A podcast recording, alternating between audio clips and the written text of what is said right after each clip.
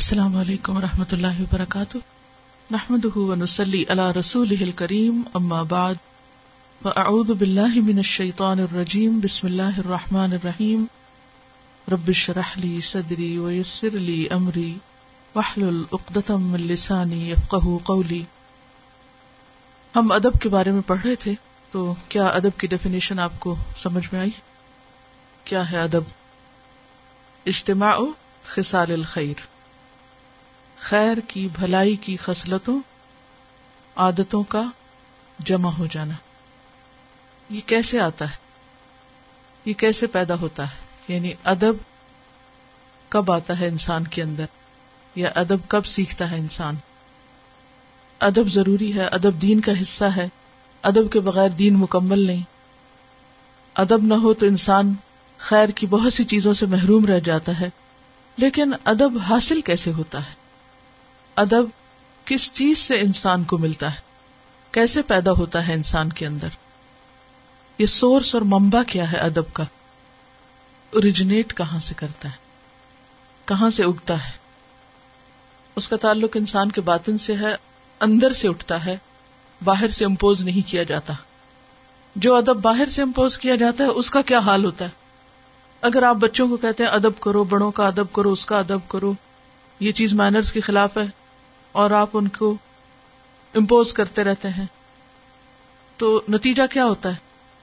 کہیں تو وہ بہت با ادب بن جاتے ہیں اور کہیں ادب کو ایک طرف رکھ دیتے ہیں۔ تو وہ کون سا ادب ہے؟ یہ حقیقی ادب ہے جو واقعی انسان کی انسان کی شخصیت کا حصہ بن جائے۔ جب آپ سنت سے محبت کریں اور تفقع فی الدین۔ ادب کا ماخذ تفقع فی الدین ہے۔ جتنی زیادہ کسی کی دین میں سمجھ بوجھ ہوگی، حقیقی سمجھ بوجھ۔ اسلامی فکر کے شروع میں آپ نے یمنیوں کے بارے میں کچھ پڑھا تھا۔ جب کچھ یمن سے لوگ آپ کے پاس آئے تھے، تو آپ صلی اللہ علیہ وسلم ان کے رکھ رکھا اور اخلاق سے متاثر ہوئے تھے۔ تو آپ نے کیا فرمایا تھا؟ صحیح بخاری میں آپ کا ارشاد ہے، اتاکم اہل الیمنی، ادعف قلوبا و ارق افئدتن الفق یمان و الحکمت یمانیت. مسلمانوں تمہارے پاس یمنی آئے ہیں، جو بہت نرم دل اور رقیق القلب لوگ ہیں۔ فق یمنی ہی ہے اور حکمت بھی یمنی۔ کیا مانا اس کا؟ کہ فق کا تعلق، دین کی سمجھ بوجھ کا تعلق بھی کس سے ہے؟ ہم؟ علم کو حفظ کر لینے کا نام، رٹ لینے کا نام، قرآن کا حافظ بن جانے کا نام، یا بہت سی احادیث کو زبانی یاد کر لینے کا نام۔ یا کچھ بہت سے فارمولے وغیرہ رٹ لینے کا نام، کیا اس کو فق کہیں گے؟ کیونکہ ادب کا تعلق کس سے؟ فق سے۔ اور فق کا تعلق کس سے ہے؟ دل سے۔ جب تک علم دل تک نہ اترے، دل کے حال کو نہ بدلے، اندر نرمی پیدا نہ ہو، تو انسان کے عمل اور اخلاق بدل ہی نہیں سکتے، ادب آ ہی نہیں سکتا۔ تو ادب کا تعلق ادب کا ماخذ ماخذ کا کیا من ہوتا ہے؟ سورس اوریجن برتھ پلیس کہاں سے اوریجنیٹ ہوتا ہے؟ وہ ہوتا ہے تفقع دین سے، اور تفقع کا تعلق انسان کے دل کی کیفیت سے۔ اور جب انسان کے دل کی حالت بدلتی ہے، تو زبان بھی بدلتی ہے، رویے بھی بدلتے ہیں، معاملات بھی بدلتے ہیں، سب کچھ بدل جاتا ہے۔ اور اگر دل کا حال نہیں بدلے تو پھر ادب آ ہی نہیں سکتا۔ کیا سمجھ میں آیا؟ اس کو اصل میں ریلیٹ کریں، روزمرہ زندگی سے، معاملات سے، ایک دوسرے سے کنیکٹ کریں ان چیزوں کو۔ یعنی یہ نہیں کہ یہ سبجیکٹ الگ پڑھ لیا ہے، وہ الگ کو رکھ دیا ہے، یہ الگ الگ الگ۔ نہیں، یہ سب اصل میں ایک ہی ہے۔ اخلاق کے جتنے بھی اباب آپ نے پڑھے، ان سب کا تعلق ادب سے ہے۔ اجتماع و خسال الخیر ہے۔ اگر یہ تین لفظ آپ کو یاد رہ گئے تو پھر انشاءاللہ نہیں بھولے گا کہ ادب کس چیز کا نام ہے۔ اور ادب ہی انسان کو خوبصورت بناتا ہے۔ اسی لیے آپ دیکھیے کہ علم اور ادب ساتھ ساتھ آتے ہیں۔ عام استعمال میں بھی کیا ہوتا ہے؟ علم اور ادب۔ تعلیم و تہذیب۔ تعلیم و تربیت۔ تو تعلیم کا اصل مقصد کیا ہے؟ کہ انسان کا رویہ بدلے۔ انسان کے معاملات میں تبدیلی پیدا ہو۔ انسان کے بہیویئر میں تبدیلی پیدا ہو۔ تو پھر ادب اللہ کے ساتھ۔ کیا کل سے آپ نے اپنی نمازوں کا پھر کچھ اور جائزہ لیا؟ کہ نماز کی حالت میں دل کی کیا کیفیت ہوتی ہے؟ دل کہاں ہے؟ کیا شرمندگی نہیں ہوتی کہ کھڑے تو اللہ کے آگے ہوں، جو ہمارے دل کا حال جانتا ہے اور ہمارے دل ادھر ادھر گھوم پھر رہے ہوں؟ ہماری سوچیں کہیں سے کہیں ہوں۔ اگر آپ کسی شخص سے بات کر رہے ہوں اور وہ ادھر ادھر دیکھ رہا ہو کیا آپ اس کو معدب کہیں گے کہ یہ صاحب ادب شخص ہے؟ کبھی آپ نے دیکھا ہوگا نا کچھ لوگ آپ ان سے بات کر رہے ہیں اور وہ اپنا ٹیلی فون پہ کسی کو میسج کر رہے ہوتے ہیں، یا کوئی اور گیم ہاتھ میں لے کے کھیلنے لگ جاتے ہیں، یا اور کچھ نہیں تو اپنے بال ہی سنوارنے لگ جاتے ہیں سیلف سینٹرڈ ہوتے ہیں۔ انہیں اس کی کوئی پرواہ نہیں ہوتی کہ سامنے کون بیٹھا ہے۔ تو اس رویے کو کیا آپ با ادب رویہ کہیں گے؟ نہیں۔ انسانوں کے ساتھ بھی یہ معاملہ ادب میں نہیں آتا۔ تو اللہ جو ہمارے دلوں کا حال جانتا ہے، تو نماز میں بھی صرف نگاہوں کا جھکا ہونا اور صرف جسم کا سمٹا ہونا کافی نہیں۔ اس کے ساتھ کس چیز کی ضرورت ہے۔ دل کے اندر جو کچھ گزر رہا ہے، اس پر بھی تھوڑی نظر رکھی جائے، اس کو بھی یکسو کیا جائے۔ ایٹ ٹائمز یہ مشکل ہوتا ہے، لیکن اس کی کوشش کی جاتی رہے۔ تو جب ہم کوشش کرتے ہیں کانشیسلی تھوڑا سا اپنے آپ کو فوکس کرتے ہیں تو ہونے لگتا ہے۔ اور جب ہم اپنے آپ کو ڈھیلا چھوڑ دیتے ہیں تو پھر وہ سب کچھ بکھرنے لگتا ہے۔ مثلاً اگر آپ کے ہاتھ میں چائے کا کپ ہو، آپ کیسے چلتے ہیں؟ دوڑ دوڑ کے۔ کیوں؟ کیوں نہیں چلتے؟ گر جائے گی۔ اس کو آپ سمیٹتے ہیں اور دھیان سے چلتے ہیں۔ تو اس وقت آپ پوری طرح کانشیس ہوتے ہیں، دل و دماغ کی حاضری کے ساتھ۔ کہ یہ گر نہ جائے، بکھر نہ جائے۔ بالکل اسی طرح نماز کی حالت میں بھی کوشش کریں کہ جیسے ایک چائے کا کپ پکڑا ہوا ہے ہمارے ہاتھ میں اور اس کو ہم نے ادھر ادھر اسپل آؤٹ نہیں ہونے دینا، سمیٹ کے رکھنا۔ تو خیالات کو بھی اسی طرح کوشش کریں کہ ایک خاص نقطے پر سمیٹ کے رکھے اور یہ صرف اسی وقت ہوگا جب ہم کانشیس ہوں گے کانشیس ایفرٹ ہوگی۔ اور یہ ہر کچھ دن کے بعد اپنے آپ کو ریمائنڈ کرانا پڑتا ہے۔ تو اللہ کے ساتھ ادب میں، خاص طور پر عبادت کے اوقات میں، عبادت کی حالت میں اپنے دل کا جائزہ لینا۔ صرف ظاہر نہیں، ظاہر بھی ضروری ہے۔ کیونکہ نبی صلی اللہ علیہ وسلم کی جو کیفیت بتائی گئی میراج پر، وہ کیا تھی؟ ماں زاغ البصر وما طغى تو نگاہوں کا تعلق بھی دل سے ہوتا ہے۔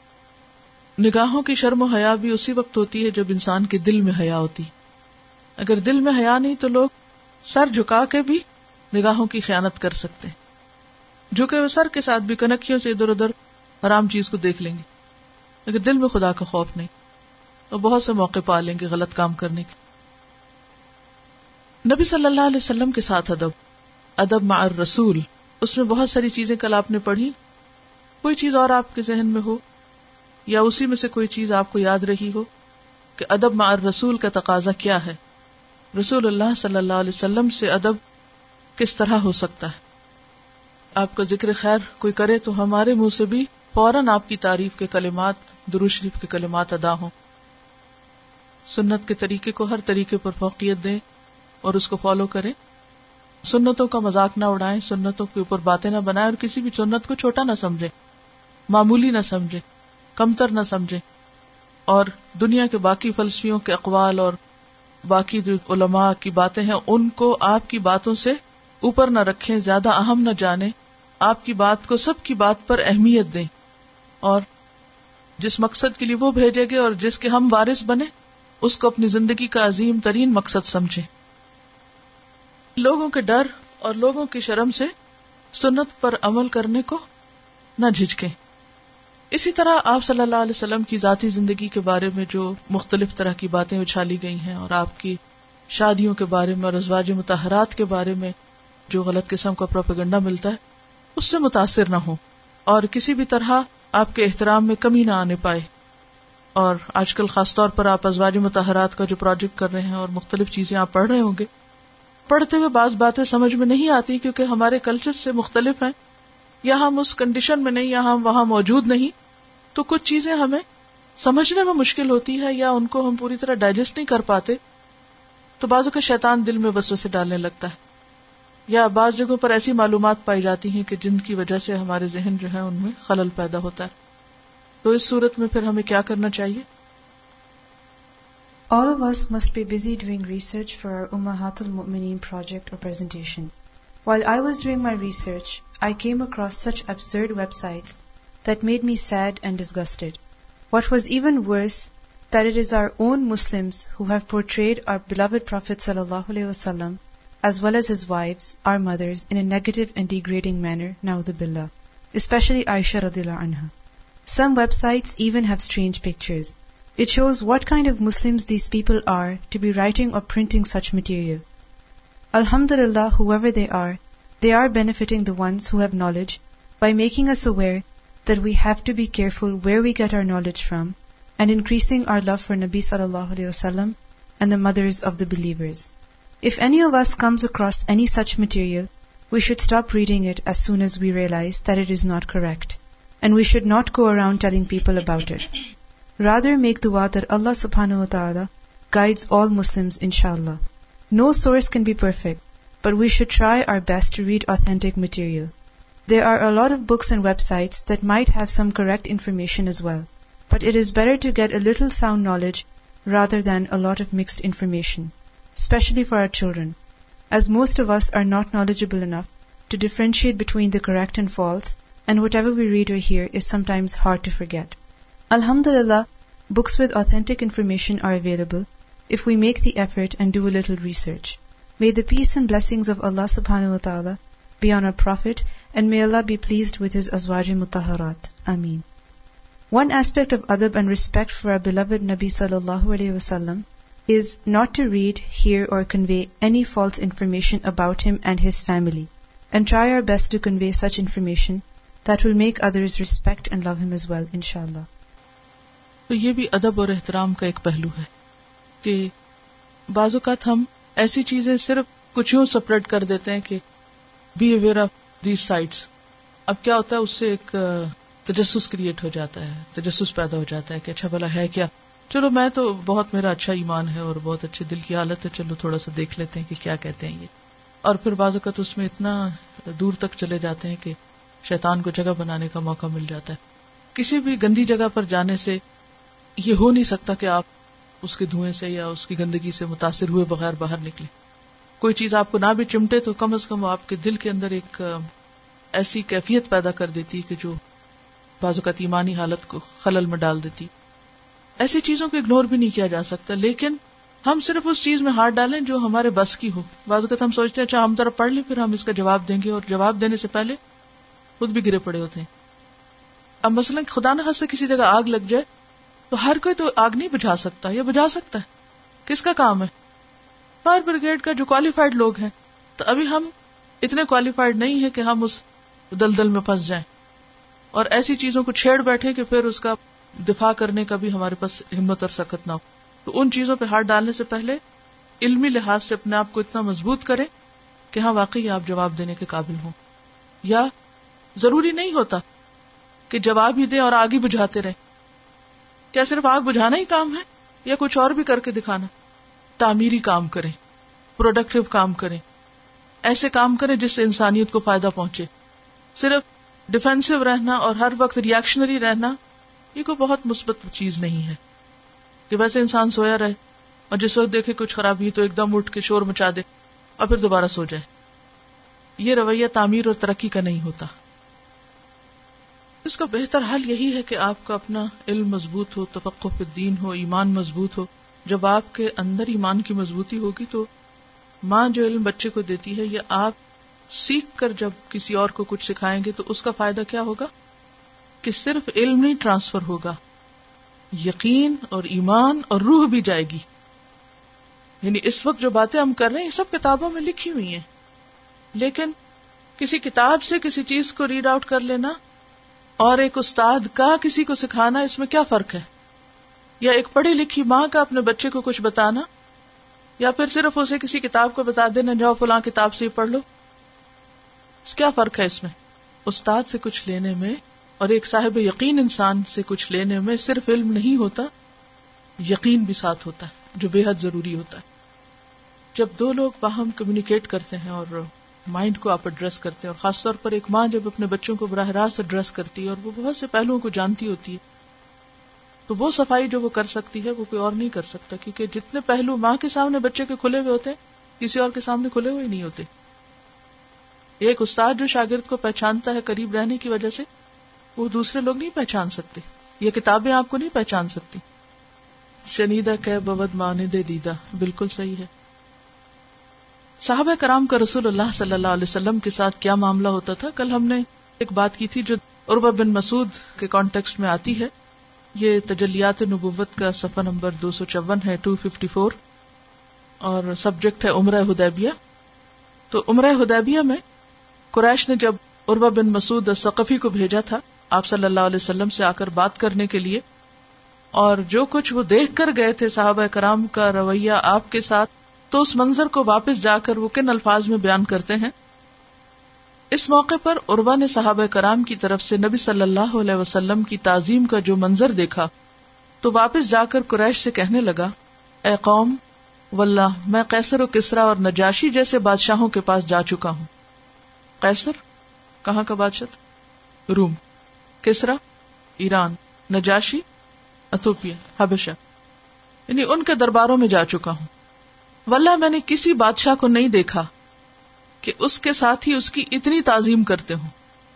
جتنی محمد صلی اللہ علیہ وسلم کے ساتھ ہی محمد صلی اللہ علیہ وسلم کی تعظیم کرتے ہیں۔ واللہ وہ کھنکھار بھی تھوکتے تھے تو کسی نہ کسی آدمی کے ہاتھ پہ پڑتا تھا اور وہ اسے اپنے چہرے اور جسم پہ مل لیتا۔ جب وہ حکم دیتے تو اس کی بجاوری کے لیے سب دوڑ پڑتے۔ جب وضو کرتے تو معلوم ہوتا تھا کہ ان کے وضو کے پانی کے لیے لوگ لڑ پڑیں گے۔ جب کوئی بات کرتے تھے تو سب اپنی آوازیں پست کر لیتے تھے اور فرت تعظیم کے سبب انہیں بھرپور نظر سے دیکھتے نہ تھے یعنی گور کے نہیں دیکھتے تھے۔ انہوں نے تم پر ایک اچھی تجویز پیش کی ہے، لہٰذا اسے قبول کر لو۔ تو یہ عروا بن مسعود اس وقت تک مسلمان نہیں ہوئے تھے۔ وہ جا کر صحابہ کرام کا جو معاملہ تھا نبی صلی اللہ علیہ وسلم کے ساتھ، اسے بیان کرتے ہیں۔ اب آپ دیکھیے کہ آج ہم ایسی عبارتیں پڑھتے بھی ہیں تو ہم کہتے ہیں کہ یہ کیا؟ یہ کیسے ہو سکتا ہے؟ ہم تو اس کو امیجن بھی نہیں کر سکتے کہ آپ کے وضو کے پانی کو زمین پہ گرنے نہ دیں۔ ہمارے تصور میں نہیں آتی نا یہ بات کہ یہ کیسا ممکن ہو سکتا ہے کہ کوئی قوم اپنے نبی سے اتنی محبت کرنے والی۔ آج ہم بہت سے دعوے کرتے ہیں۔ ہم یہ بہانا کر سکتے ہیں کہ آپ ہمارے سامنے ہوتے تو معلوم نہیں ہم کیا کچھ کرتے۔ لیکن آپ جو ورثہ چھوڑ کر گئے ہمارے پاس، وضو کا پانی تو نہیں، لیکن بے شمار حادیث تو ہے نا۔ ان کو ہم نے کتنا سنبھالا ہے، کتنا محفوظ کیا ہے، کتنا ان کو پڑھا ہے، کتنا ان کو جانا ہے۔ تو یہ بھی اسی کا ایک حصہ ہے۔ اور پھر بات یہی ہے کہ ادب اور تعظیم دل کے اندر ہوتا ہے۔ جب وہ دل میں ہوتا ہے تو پھر انسان کے رویے میں بھی نظر آنے لگتا ہے۔ یہاں اطاعت بھی نظر آتی ہے، محبت بھی نظر آتی ہے، احترام بھی نظر آتا ہے۔ ساری کوالٹیز ہیں، صرف ایک چھوٹی سی ڈسکرپشن کے اندر۔ یہاں ایک چھوٹی سی بات اور ذہن میں رکھیے۔ کہ نبی صلی اللہ علیہ وسلم نے یہ ادب صرف تعلیم ہی سے نہیں، اپنے عمل سے بھی سکھایا صحابہ کو۔ یعنی یو الم الکتاب والحکمت و یوزکیم یوزکی کا کوئی فائل ہے؟ کون ہے؟ یوزکی کا فائل کون ہے؟ ڈرتے ہوئے کیوں بول رہے نہیں پتا۔ اس میں تو اتنا کانفیڈینس ہونا چاہیے کہ رسول اللہ صلی اللہ علیہ وسلم فائل ہیں۔ فائل کون ہوتا ہے؟ تو اس سے کیا پتا چلتا ہے کہ یہ کام خود نہیں ہوتا، کوئی کرتا ہے۔ تزکیا کرنے والا بھی کوئی ہوتا ہے، ادب سکھانے والا بھی کوئی ہوتا ہے۔ ٹھیک ہے؟ ادب سکھائی جانے والی چیز ہے۔ مینر سکھائے جاتے ہیں اور سیکھے جاتے ہیں۔ کوئی شخص ماں کے پیٹ سے مینرز لے کے پیدا نہیں ہوتا۔ یہ تھا کہنے کا مطلب۔ آپ نے اپنے صحابہ کرام کو ادب سکھایا۔ اور انہوں نے پھر اپنے شاگردوں کو اور انہوں نے اپنے شاگردوں کو اور وہ سلسلہ امت میں آج تک چلتا چلا آ رہا ہے کہ ایک جنریشن وہ آداب اگلی جنریشن تک پاس آن کرتی ہے۔ لیکن اگر علم کا سلسلہ منقطع ہو جائے تو ادب کا بھی منقطع ہو جاتا ہے۔ مجھے اپنی جتنی بھی تعلیم لینے کا مختلف لوگوں سے اتفاق ہوا تو اس میں زیادہ تر تو استاد ایسے ہی تھے کہ جن کا تعلق صرف کلاس روم کی حد تک اور ایک لیکچر کی حد تک تھا، آئے، پڑھائے، سبجیکٹ سکھایا اور چلے گئے۔ چاہے دنیاوی علوم تھے یا دینی علوم۔ لیکن ہمارے ایک استاد شیخ سعید بازنجکی جو تھے، سیرین تھے، وہ بہت زیادہ زور دیتے تھے ادب پر۔ تو سمجھ نہیں آتی تھی کیونکہ اس سے پہلے کسی استاد سے ادب پر اتنی تاکید کبھی نہیں سنی۔ اور ان سے بہت ساری چیزیں سیکھنے کا اتفاق ہوا۔ یعنی عام طور پر ایسا ہوتا نا کہ ہم آزادی خیال اور اظہار خیال کے نام پر استادوں کے ساتھ بدتمیزی سے بھی پیش آتے ہیں۔ سامنے بھی اور پیچھے بھی۔ ہمارے پورے کلچر میں یہ چیز ہے۔ کچھ لوگ بہت ہی بدتمیز ہو تو وہ سامنے بھی بول پڑتے ہیں اور کچھ لوگ بزدل ہو تو سامنے تو کچھ نہیں کہتے، پیچھے خوب خبر لیتے ہیں استادوں کی۔ مجھے اچھی طرح یاد ہے، یونیورسٹی میں ہم ہوتے تھے تو ہاسٹل میں لڑکیاں واپس آ کر ان کا سارا دن ایک ہی کام ہوتا تھا۔ آج فلاں ٹیچر نے یہ کہا اور اس نے یہ اور میں ہمیشہ انہیں یہ کہتی تھی، تم نے اپنے استاد کو بتایا؟ اور اگر تمہیں یہ ضرورت نہیں، اس کو وہاں نہیں بتایا تمہیں یہاں کوئی حق نہیں۔ روزانہ، بلا ناغا میری ان کے ساتھ یہی بحث ہوتی تھی۔ میں جہاں جس کو سنتی، اس کو روکتی۔ کہ تم لوگ علم حاصل نہیں کر سکو گے علم سے فائدہ نہ اٹھا سکو گے نہ پہنچا سکو گے جب تک ادب نہیں کرو۔ اور وہ سوچ میرے اندر ایک گرے میٹر کی طرح تھی، اس کو کوئی واضح شیپ نہیں تھی، لیکن ایک فطرت کو کچھ چیزیں اچھی نہیں لگتی نا، کہ جس انسان سے آپ کو فیض پہنچ رہا ہے، آپ اسی کی جڑیں کاٹیں۔ اسی کے بارے میں غلط بات کہیں۔ اور استاد استاد ہوتا کوئی فرشتہ تو نہیں ہوتا، اس میں بھی غلطیاں ہوتی لیکن پیٹ پیچھے اس کی برائی کرنا اور اس کے خلاف محاذ آرائی کرنا، اور پھر ہمارے افسوس کے ساتھ کہنا پڑتا ہے کہ پاکستانی یونیورسٹیز میں خاص طور پر بہت زیادہ پالیٹکس خوب کھلے عام دھڑے بندی، ایک ایک گروپ میں دوسرا دوسرے گروپ میں۔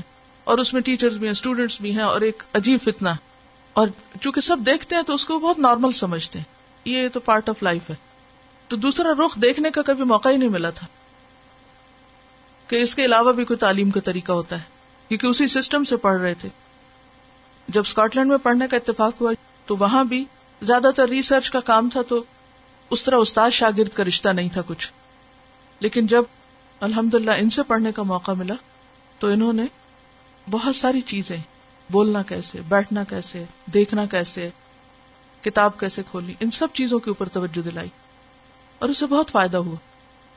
لیکن میں سوچتی ہوں کہ اس کی بنیاد بہت بچپن میں پڑی تھی۔ ہمارے والد جو تھے غلط لفظ نہیں بولنے دیتے تھے۔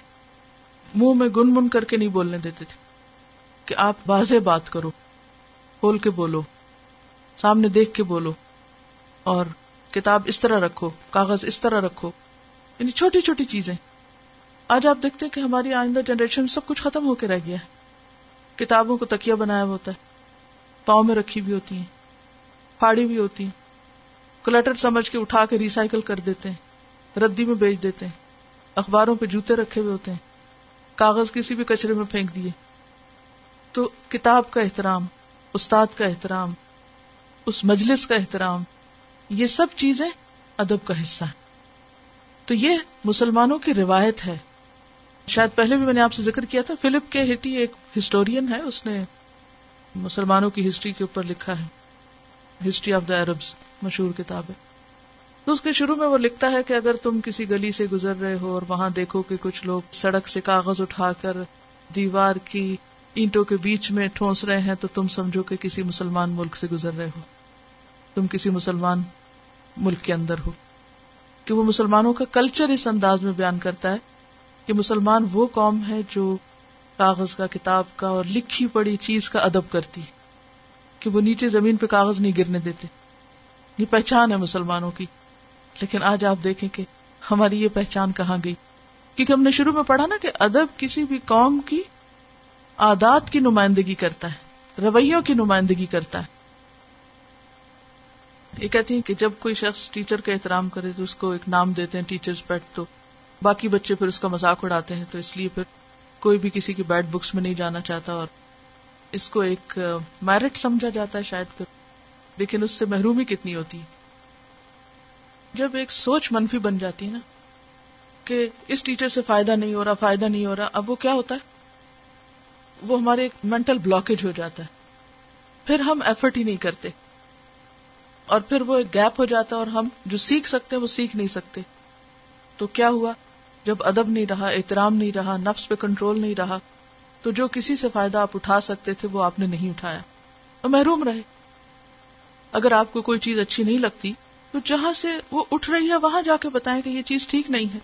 پیچھے سے دوسروں کو انفلوئنس کرنا اور منفی چیزیں پھیلانا اور بعض اوقات صرف سامنے نہیں، بلکہ ٹیلی فون کر کر کے بھی ایک دوسرے کو کہا جاتا ہے کہ اس چیز کا بائک آؤٹ کرو، اس چیز کو ایسے کرو۔ تو وہ ایک شخص خود کوئی کام نہیں کرنا چاہتا تو سب کا دماغ خراب کرتا ہے۔ نقصان کیا ہوتا ہے؟ کس کا نقصان ہوتا ہے؟ استاد کا کیا نقصان ہے اگر آپ کام نہیں کریں گے؟ ایک تو بے ادبی کا ببال، دوسرے کیا ہے؟ کہ گناہ سمیٹنا ہے۔ تیسرے یہ کہ نہ خود فیض اٹھانا اور دوسروں کو بھی ایک اچھے راستے سے روکنا ہے۔ کچھ چیزیں ہو سکتی ہیں کہ جو استاد ہی غلط ہوں، لیکن کیا اس کا طریقہ یہ ہے کہ پیٹ پیچھے اس کے اوپر اعتراض کیا جاتا رہے۔ اگر آپ سمجھتے ہیں کہ کوئی بھی چیز آپ کے اوپر بھاری ہے یا مشکل ہے، تو بہتر ہے کہ آسان طریقے سے اس کو بتایا جائے۔ اور یہ بات تجربے کی بات ہے کہ جو بے ادب ہوئے کبھی بھی نہ انہوں نے خود فائد اٹھایا نہ وہ کسی کو پہنچا سکے۔ وہ اس ورثے کو اٹھانے کے قابل نہیں رہے، کبھی بھی۔ میں نے ایٹی ون میں پڑھانا شروع کیا۔ پچیس، چھبیس سال ہو گئے۔ تو ایک کوارٹر سینچری جو ہوتا ہے، وہ اچھا خاصا ایکسپیرئنس ہوتا ہے کسی کے پاس۔ اور پھر نان سٹاپ رہا ہے۔ کچھ تو ہوتے ہیں نا کہ کبھی پڑھایا، پھر چھوڑ دیا، پھر پڑھایا، پھر چھوڑ دیا۔ اس عرصے میں سینکڑوں نہیں، ہزاروں لوگ میرے سامنے سے گزرے۔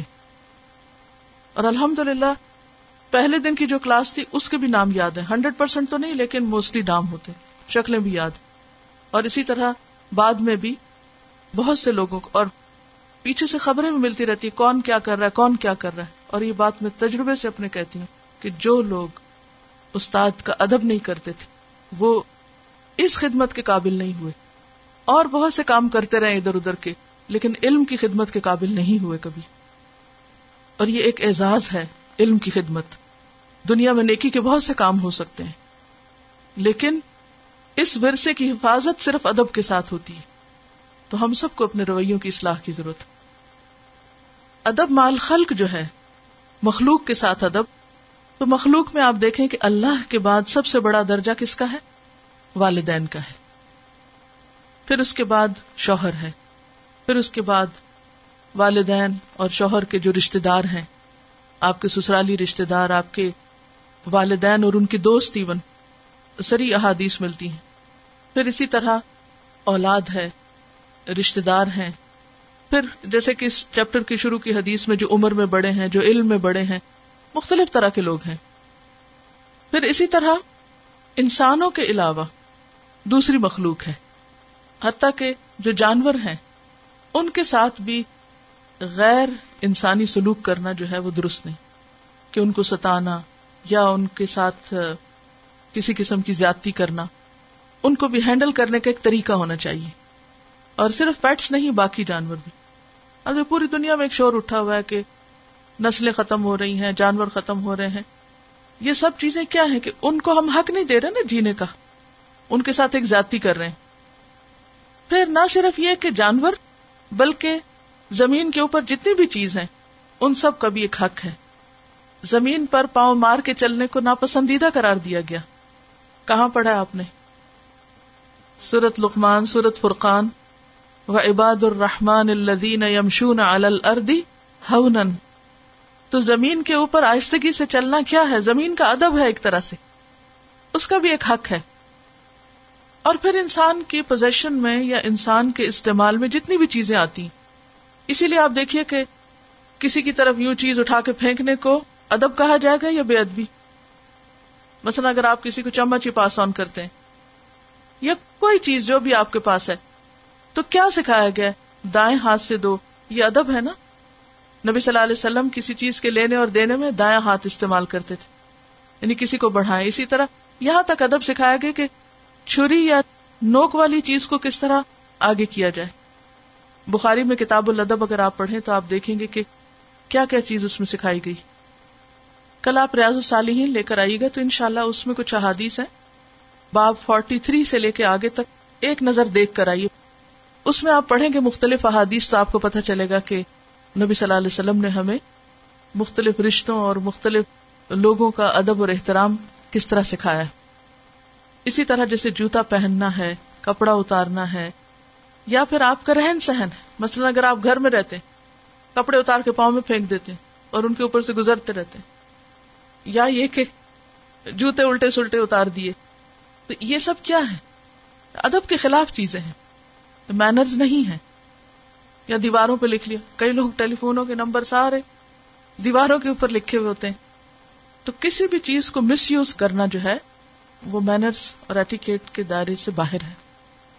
مثلاً اگر آپ بیٹھتے ہیں اور لائنوں میں اگر ترتیب نہیں یعنی کہ کوئی بھی چیز جو اس پورے ماحول کو اسپائل کرے، تو یہ سب کیا ہے؟ اس کلاس یا اس مجلس کے ادب کے خلاف. آداب زندگی کے نام سے کتاب یہ مختلف لوگوں نے لکھا ہے تو اس میں آپ دیکھیں کہ کتنی چیزوں کے آداب ہیں۔ تو ہماری تو ساری زندگی آداب سے بھری ہوئی۔ کیونکہ اللہ سبحانہ و تعالی نے جنت میں جانے والے لوگوں کی سلیکشن کرنی۔ اور جنت انتہائی خوبصورت جگہ ہے۔ اس میں وہی لوگ رہنے کے قابل ہیں جو خوبصورت ادب آداب کے حامل ہوں۔ کیونکہ میچ وہی کریں گے نا۔ یہ تو ایسے ہی ہے کہ اگر آپ کسی محل میں کسی جنگلی کو لا کے بسا دیں تو کیا کرے گا وہ؟ تو وہاں جنگلیوں کو تو نہیں بسانا نا؟ اب ایک چھوٹی سی مثال سے ہی آپ سمجھیے کہ اگر جیسے آپ نے دعوت کی لوگوں کی، گھر کو صاف ستھرا رکھا، سجایا، ہر چیز اپنی جگہ پہ رکھی۔ اب مہمان ہیں، مہمانوں کے ساتھ بچے بھی ہیں، وہ آ کے کبھی اس چیز کو چھیڑ رہے ہیں، وہ پردے کھینچ رہے ہیں بلائنڈ توڑ رہے ہیں اور پلیٹیں ادھر ادھر پھینک رہے ہیں۔ تو تھوڑی دیر میں ہی آپ کے دل کی حالت کیا ہوگی؟ سوچیے۔ اتنا فساد، اگر آپ اپنی اولاد کے بچے بھی ہوں تو تب بھی آپ تنگ پڑ جائیں گے کہ یہ کیا ہو رہا ہے؟ یعنی لاڈ پیار میں بھی یہ چیزیں برداشت نہیں ہوتی۔ تو جنت تو انتہائی خوبصورت جگہ وہ فتنا فساد کی جگہ تھوڑی ہے۔ کہ لوگ ادھر گروپ بنا کے بیٹھے ہوئے اس کے خلاف باتیں کر رہے ہوں، وہاں کچھ اور لوگ کسی اور کے خلاف بول رہے ہوں۔ ہر ایک جو کسی سے ملے تو وہ کسی نہ کسی کی یا منہ سے کوئی گندے لفظ نکالے یا کوئی بدتمیزی کی بات کرے یا کسی کو تان و تشنی کرے۔ ایسی تو کسی چیز کا وجود ہی نہیں ہوگا وہاں۔ تو وہاں کے لیے سلیکشن ہو رہی ہے اس دنیا میں۔ تو ہمیں اپنے عمل سے ثابت کرنا ہوگا کہ واقعی وہاں بسائے جانے کے لائق ہیں اور ہم اس جگہ کو خراب نہیں کریں گے اتنا فساد برپا نہیں کریں گے۔ تو اس کے لیے بے حد ضروری ہے کہ ہمیں سیلف کنٹرول آتا ہو، ہمارے اندر صبر و برداشت بھی ہو۔ بہت سی ناگوار چیزوں کو جو مرضی کے خلاف ہوں، پسند کے خلاف ہوں، ان پر صحیح طور پر ریئیکٹ کرنا جانتے ہوں۔ اور پھر یاد رکھیے کہ لوگوں کے ساتھ یا مخلوق کے ساتھ ادب جو ہے، پھر جفا اور غلوف کے بیچ میں۔ اب مثلاً اگر آپ نے کوئی پیٹ رکھا ہوا یا کوئی جانور پالا ہوا، تو اب یہ نہیں کہ بچوں کو تو کھانے کو نہ ملے۔ یا ان کے لیے تو کچھ ہو نا اور آپ سب کچھ کتے کو ہی کھلا دیں۔ اس کا ہی مطلب نہیں کتا رکھنا جائز ہو گیا۔ اس ایک مثال کے طور پہ بات کریں۔ کہ پھر جفا اور غلوف کیا ہے؟ کہ دنیا میں کئی انسان ایسے ہوں کہ جن کو نہانے کے لیے صابن نہ ملتا اور کچھ اور لوگوں کے جانور جو پا جاتے ہوں بچے پیدا کرنے کی بجائے جانوروں سے اپنا دل بہلانا اور ان کو ترجیح دینا اور اپنا سب کچھ ان پہ اسپینڈ کر دینا۔ تو یہ غلوب ہے نا؟ ہر چیز کا ایک مقصد ہے۔ کچھ چیزوں کا تو اللہ نے قرآن میں یہ کسی طرح بتا دیا، لیکن کچھ چیزوں کا تو بتایا بھی نہیں۔ لیکن ایک ایک چیز جو ہے، کسی نہ کسی شکل میں ہماری ہی خدمت میں لگی، کیونکہ خلا کا لکم ما فی جمیان ہے۔ ایک شہد کی مکھی کوئی دیکھ لیں، دیکھ کے سب ڈرتے ہیں، سب گھبراتے لیکن جو کام وہ کرتی ہے وہ ہم میں سے کوئی بھی نہیں کر سکتا۔ ان سب کو جینے کا حق دینا اور ان کی زندگی کو نقصان نہ پہنچانا، یہ انسان کو اسی لیے اللہ نے عقل دی کہ ان کے بارے میں سوچے۔ لیکن بہرحال ہر ایک کا اپنا مقام ہے، جانور کا اپنا مقام ہے، جانور کا مقام انسان سے بڑھ کر نہیں۔ اب یہ بھی غلوب ہوگا کہ آپ کہیں کہ میں گوشت کھانا چھوڑ رہی ہوں کیونکہ بکرا ذبح کرنا جو ہے یہ زیادتی میں یہ ظلم میں شمار ہوتا ہے۔ تو نہیں، وہ جیسے اللہ نے بتایا ہے، اصل معیار وہی ہے جو قرآن و سنت نے ہمیں دیا ہے کہ کس چیز کا کتنا حق ہے۔ اپنے پاس سے خود ساختہ معیار قائم کر لینا اور ویجیٹیرین ہونے کو زیادہ زہد اور تقوا کے مطابق سمجھنا، یہ اس میں شامل نہیں ہوگا۔ غلوب ہو جاتا نا یہ پھر۔ پھر اسی طرح عام انسانوں میں بھی آپ دیکھیے۔ کہ بعض اوقات ایک طرف آپ کے دوست ہیں اور دوسری طرف آپ کے والدین ہیں یا ایک طرف بزرگ ہیں اور دوسری طرف چھوٹے ہیں، تو اس میں نبی صلی اللہ علیہ وسلم نے کیا فرمایا جب وہ دو لوگ آپ کے پاس آئے اور ان میں سے ایک بڑا تھا؟ تو میں نے مسواک چھوٹے کو دی تو مجھ سے کہا گیا کہ نہیں، بڑے کو دو، یہ ادب ہے جفا اور غلوب کے بیچ میں۔ قرآن مجید کی وایت ہم سب کو یاد رہنی چاہیے کہ اللہ سبحان و تعالیٰ نے ہمیں دونوں چیزیں دی وہ نفس سے وما سواہا و الحمہ فجورہا و تقواہا قسم ہے نفس کی وما سواہا، اور جو اس کو اس نے ہموار بنایا۔ وہ الحمہ فجورہا پھر اس میں اس کا فجور الہام کیا وہ تقواہا اور تقوا یعنی انسان کے اندر دونوں چیزیں ہیں۔ قد افلح من زکاہا وقد خواب من دساہا کامیابی کس کے لیے ہے؟ جو اس نفس کا تزکیہ کرے۔ اس میں خراب چیزوں کو اپروٹ کرے، نکالے باہر۔ اور فلاح کس کے لیے ہے؟ جو اس کا تزکیہ کرے۔ وہ قد خواب من دساہا اور جو اس کو دبا دے اور خرابیوں کی طرف نظر نہ کرے اور ان کی صفائی نہ کرے، تو پھر اس کے لیے کامیابی نہیں۔